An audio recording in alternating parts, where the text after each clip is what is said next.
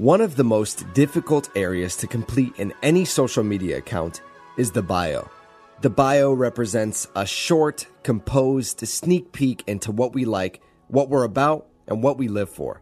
Some of us have funny bios, motivational bios, and whatever the case may be, it's really just us trying to convey to other people who we are. It's a 350 character statement of our identity. Today's message by Pastor Justin McNeil, entitled It Runs Deep, is all about where we get our identity. Where do we come up with who we say we are? Is it from ourselves or others, or perhaps from another place? Enjoy this sermon from the City of Life Church podcast. Turn with me to Matthew chapter 13, verses 54 through 58. Matthew 15, verses, sorry, 13, 54 through 58. This is a story of Jesus in his hometown. It says, When Jesus arrived in his hometown of Nazareth, he began teaching the people in the synagogue. Everyone was dazed, overwhelmed with astonishment over the depth of revelation that they were hearing. And they said to one another, Where did this man get such wisdom and miraculous powers? Isn't he just the woodworker's son? Isn't he just Joseph's son? Isn't his mother named Mary and his four brothers, Jacob, Joseph, Simon, and Judah? Don't his sisters all live here in Nazareth? How did he get all this revelation and power?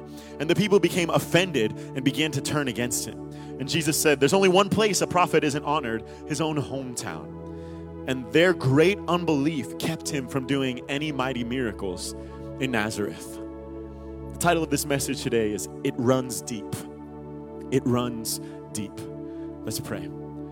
Father, thank you for peace that passes understanding. We ask that you would speak peace and hope and life to us today. And as we get into your word, whether we're in the room or whether we're watching online, do what only you can. Transform our lives and make us more like you. In Jesus' name, amen. Amen. So, we're talking about Jesus visiting his hometown of Nazareth, kind of a small town. Did anyone here grow up in a small town? Any small town people? This is the first time at City of Life that the New Yorkers can't raise their hands. It's amazing. Small town people, let me see. Like, you know, where everyone knew each other, right? Like there's just there's you know everybody's gossip right? You know, like everyone, everyone's been in each other's business.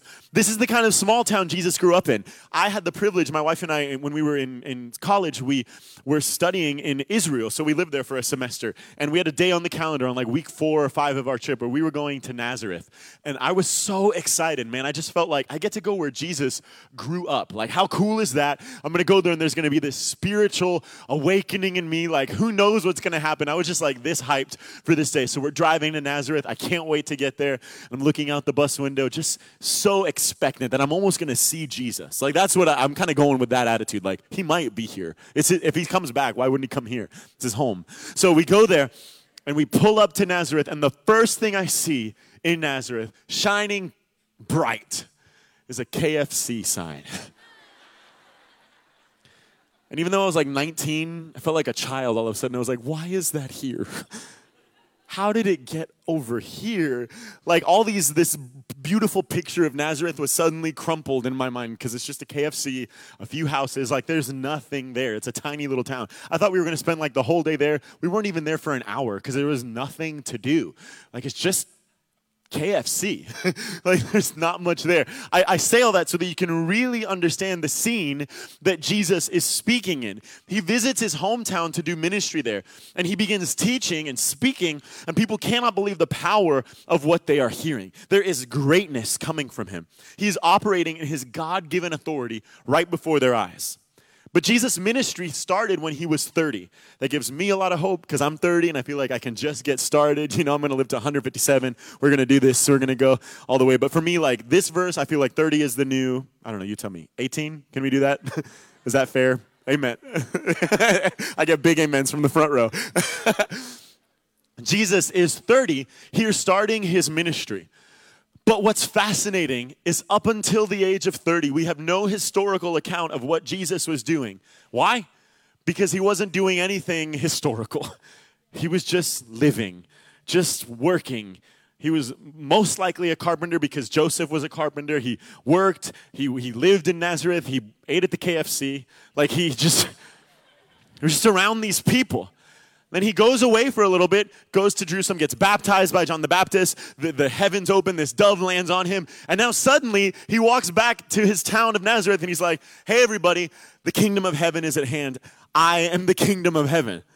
And these people are like, Your house is right there. like, I have a scar from when you pushed me and I fell down the hill. Like, I know you, Jesus, so don't come in here acting like you're something more than you are. We grew up with you. We know you. We know your story. We know your, your family. Joseph, he's, he's drinking the beers on the porch every night. We see him. And Mary, Mary was a virgin who was pregnant at 14. You got a shady past, Jesus. Your brothers, they cuss all the time. And Jesus, I'm dating your sister. We're laughing because it's a little uncomfortable, but this is reality. Like his sisters lived in the town. Someone was dating Jesus' sister. He's like, no, it's not possible. Guys, there's like four people in the town. Someone's dating someone. Have you ever met a carpenter? They drink beers. like this is the reality of that Joseph is, is not like this holy saint that, that was some priest that you would expect Jesus to come uh, into his ministry from. See, people expected that only holy people can do holy things, but Jesus starts speaking in a holy way, and they're like, no, no, no, no, no, you can't do that because we know where you came from. And he, he meets great opposition there. And Nazareth doesn't like it because he's starting to operate in the supernatural. The world is more than happy to have believers who operate within its system. If you play by the rules of the world, believe whatever you want. The world loves Christians who behave like the world wants them to behave.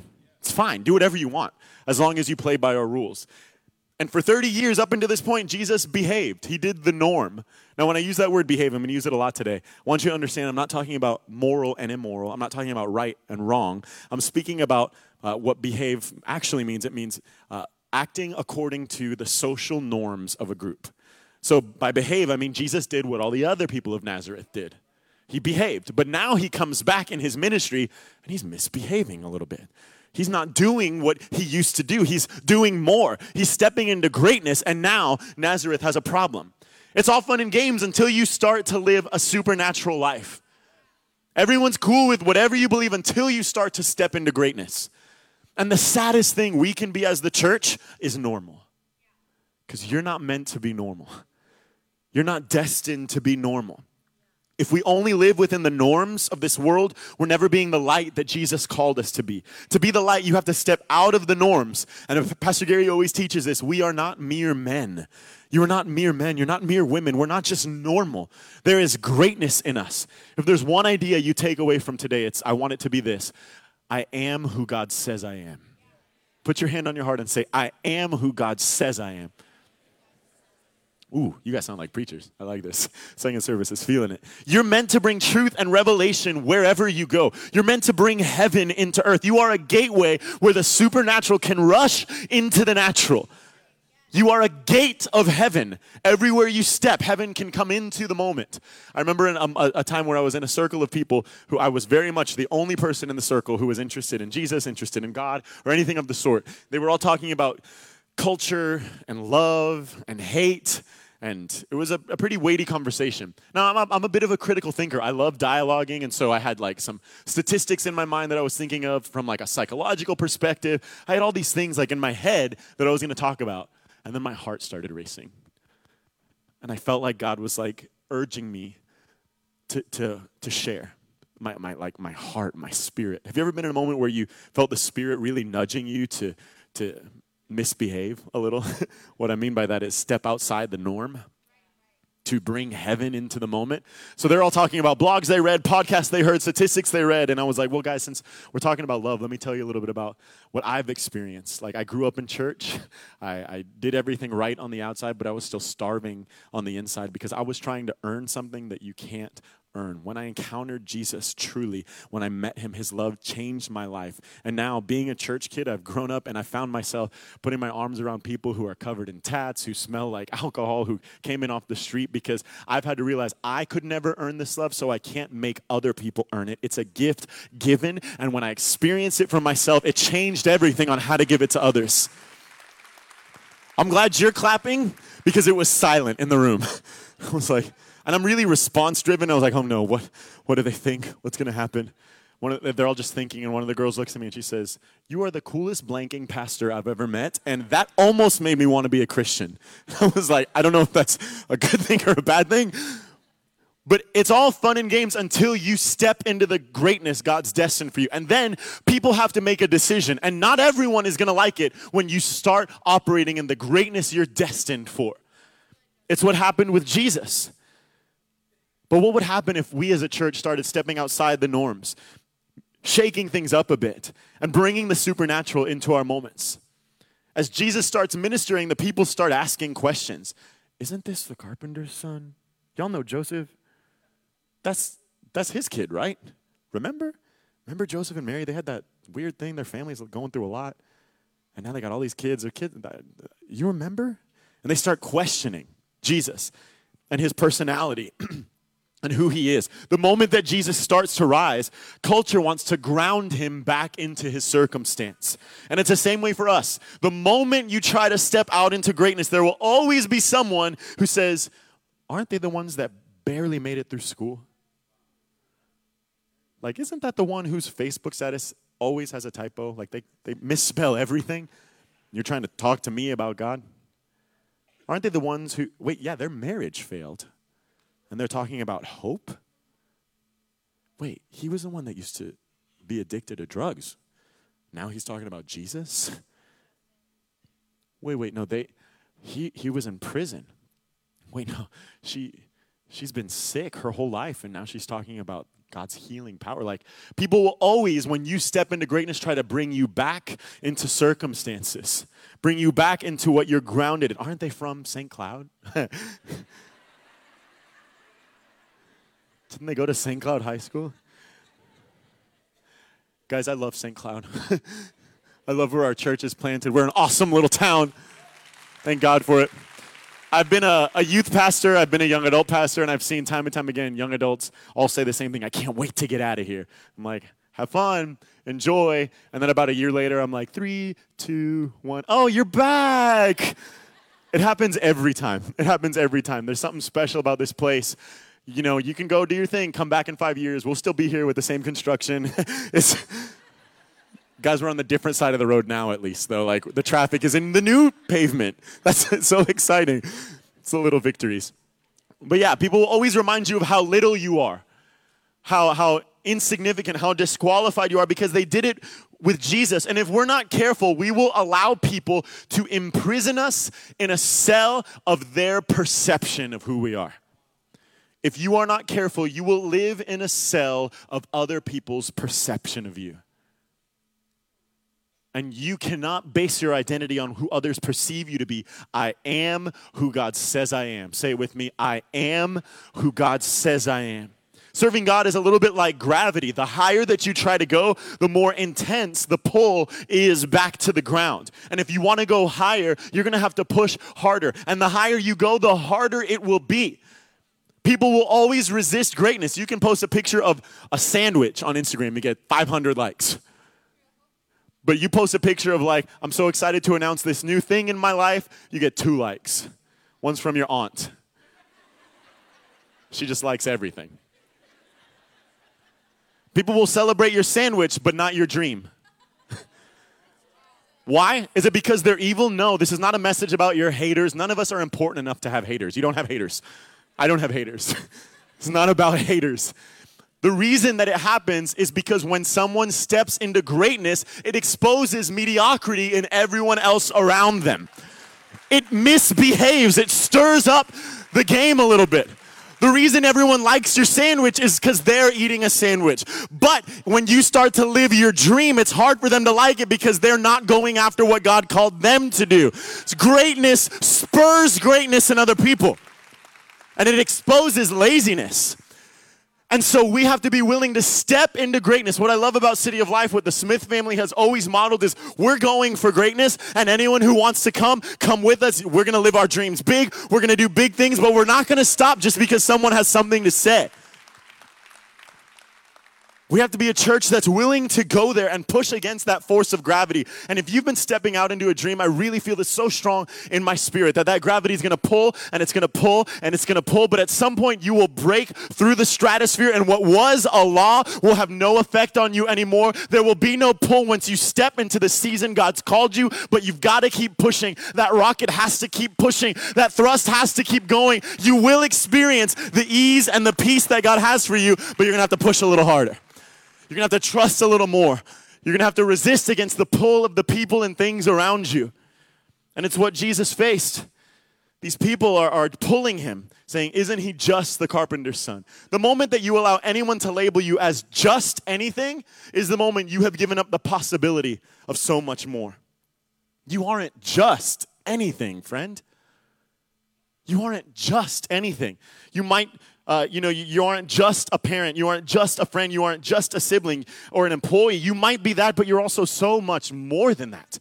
You aren't just Hispanic or white or black. You might be that on the outside, but this color of your skin does not define the fullness of who you are. You aren't just what you came from. You're so much more than that.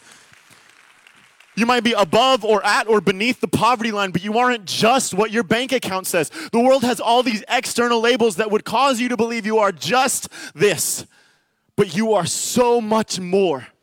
You are a child, you are a child of the living God, created and fashioned by him for every good work in Christ Jesus. There's greatness in you. There's purpose in you. There's authority in you. And the moment that you believe the lie that you are just a this or just a that, you're giving up the opportunity to be everything else God made you to be. Let me take it all the way home to what would seem to be one of the most common parts of our human experience. Oh, I'm just I'm just a dad. You know, like we love we love our children. I love my son. But if I approach my day and say, I'm just a dad, if I go through the grocery store, I'm just a dad here doing groceries, and I, my focus is going to be all on this little boy and my relationship with him, which is great. I love it. I love him, even though he asks for the fruit snacks in the grocery store every single time.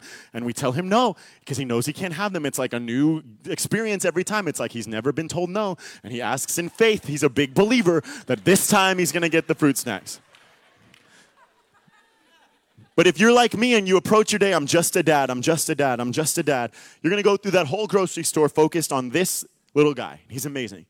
But if I realize I'm, I'm a dad, yes, but I'm also so much more, I might be someone else's miracle. I might be someone else's message. When I'm going down that aisle, even though I'm paying attention to this guy, I also might see the person who's walking down the aisle that needs a moment with God's hope in their life. And if I think I can't do that, I'm just a dad, then I'm forsaking the opportunity to do something else I was created for. You might be a dad, you might be a friend, you might be an employee, you might be a, a student, you might be black, white, Hispanic, you might be all of those things, but you are not just that. You are made to bring heaven into earth. And in some moments, you might have to step outside of what the world calls you so you can step into what God calls you. I am who God says I am. Beneath all of those labels is, a, is a, an identity created by God. And, and people will always misjudge you based on what they see. Even Nazareth got it wrong. Look at their question. They said, Isn't this Joseph's son? What a discouraging question. Like to get up and preach your guts out and someone to be like, Hey, aren't you Joseph's kid? That would be so deflating. But look at the beautiful irony of their question. Let's answer it. Is this Joseph's son? Is it? Split answers in the house. Is this Joseph's biological son? No. Joseph is not Jesus' dad. He's the man who raised him, He's what he came from. But there is no biological, and Joseph's DNA does not run through Jesus' veins because Jesus has a father, and that father is God. However, people had a, a, a misconception, their perception of Jesus was based on something that wasn't even true. They looked at it from the outside, made their conclusions because, well, he grew up around Joseph. Joseph is his dad. This is what it must be. I know everything about Jesus since I know Joseph. Anyone who comes from that house must behave this way. They have a wrong notion. They don't even know what's in Jesus, but from the outside, from their cheap seats in the back, they're making a conclusion on who Jesus is. We have allowed people who don't even know the DNA that we possess to try and define us and make a conclusion about who we are, but but they're wrong because they don't know who made us. They might know where you came from, but they don't know where you started. You started before you ever took a breath, before you ever made a mistake. You were knit together in your mother's womb by the God of the universe. Before you ever sinned, before the foundation of the world, Jesus gave his life for you. So I don't care what you came through. I'm pointing you back to where you started. You belong to God and you are who God says you are. If you believe it today, give him some praise.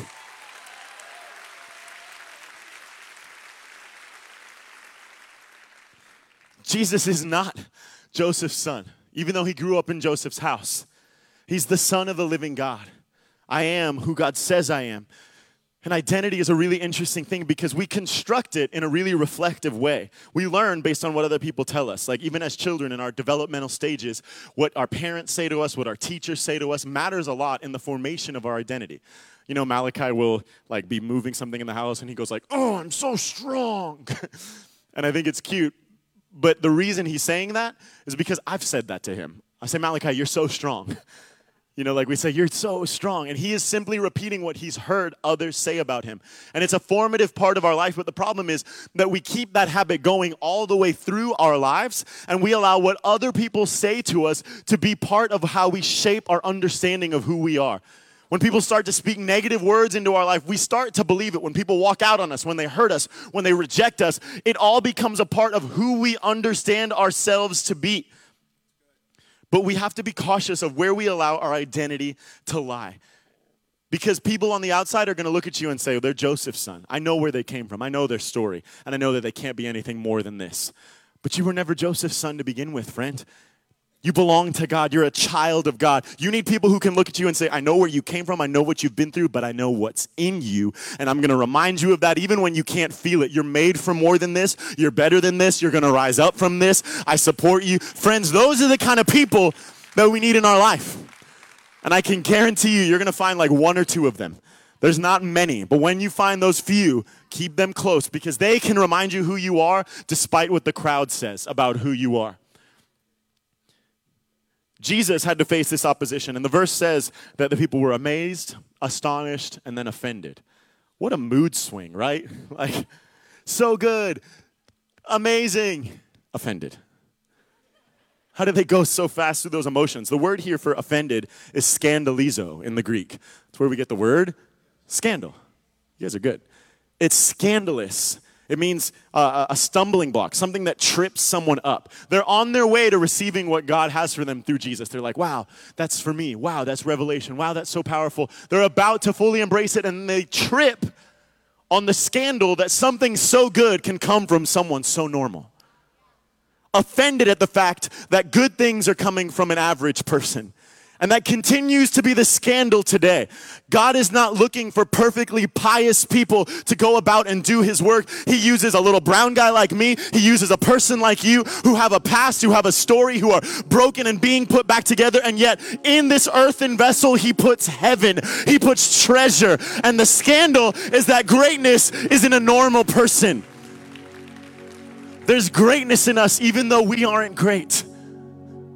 That's the, that's the part of this that caused everyone to trip up. They love what Jesus was saying, but can't understand how it's coming from someone like him.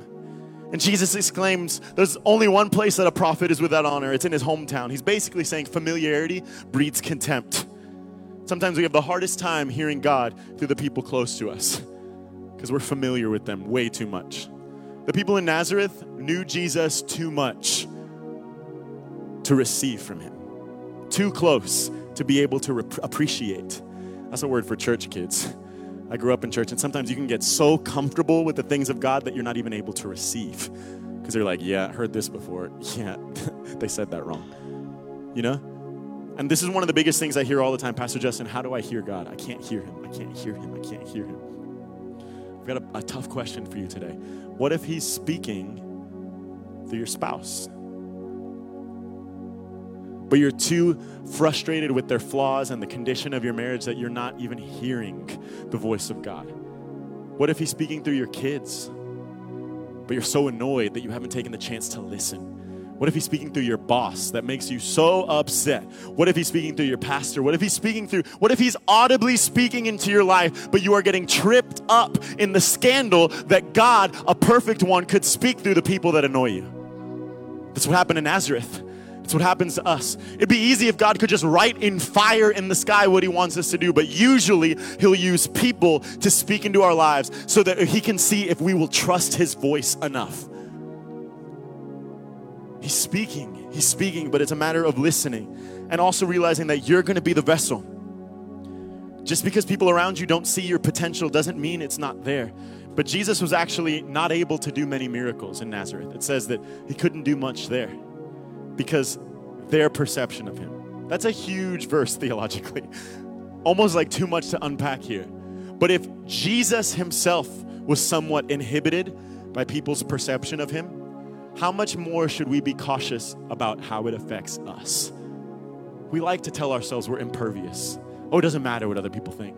But if even Jesus, was inhibited by the way that people perceive him. We have to be real about our lives and how it affects us, how it directs our lives, how we are uh, impacted by the way that people speak to us. And knowing that, we have got to turn our understanding of our identity all the more to who God says we are. And what I love here is Mark chapter 6 covers this exact same story. And he says at the end in verse 5 Jesus wasn't able to do many miracles there except lay his hands on a few sick people and heal them. The story's so sad because the town missed their miracles, except for a few people. I'm thinking maybe three. Maybe three people who trusted God enough to say, That's the kid I grew up next to, but Lord, if you are going to move through him, then I'm ready to receive it. And imagine their story. Guys, I was blind my whole life and I grew up next to this little boy. When he came back into our town when he was 30, I don't know why I trusted, I don't know why I believed, but I believed. And he laid his, uh, his hands on my eyes and I could see. No one else in the town got a miracle, but I got a miracle. What I want to say to you today is there is going, there will always be a crowd of people who are resistant to the greatness in your life, but don't concern yourself with what the crowd says. Find the few who need you. Find the few who need you Look at someone next to you and say, Find the few. We waste so much energy trying to convince the crowd, I'm great, I'm great, there's greatness in me, listen to me, respond to me. It does no good because the crowd is, doesn't even know who you are, they don't know the greatness in you, and they're not even open to what God says. So instead of trying to convince the crowd, go find the few. Look for the people who are on their last leg, who are believing for a miracle. Speak hope into their situation. For the person who is barely making it through and needs encouragement, lay your hand on their shoulder and speak life into them. You might have been doing doing this for just a little while, this journey of faith, maybe you're like one day in, but I guarantee you, if you're only one day in, there's still dozens of people who need the experience you have because they're no days in. They need someone that can show them the way, someone that can speak life into them. So you've got to take your place as a gateway of heaven and let God move through you to even the few that are going to receive it because even one life is worth it all. Even one story is worth it all. Even one person is worth it. Forget the crowd and find the few because God wants to use you to do something great in their life.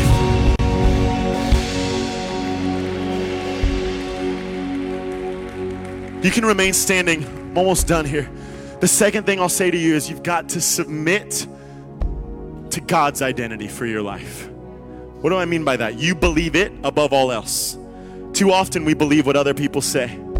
But it's time for us to start believing what God says. Stop giving people the power to define you who never had the power to create you. That's Pastor Jeff. That's not me. That's Pastor Jeff. It's really good. I love saying it. God created you. He's the only one who has the power to define you. To really know who you are, you have to know who He is. You are more than your upbringing, friend. You are more than the roles in your life. You're more than the sum total of your mistakes. You're more than your failures. You're more than the urges that you're feeling that are pushing you toward things that are off the path. You're more than your diagnosis. You're more than what people say. But to see that more, you have to know who Jesus is because you are who he says you are. You have to know him. Thank you so much for listening to the City of Life Church podcast. If City of Life has blessed you in any way, please consider giving by heading to col.tv and clicking on the Give tab. Have a great week.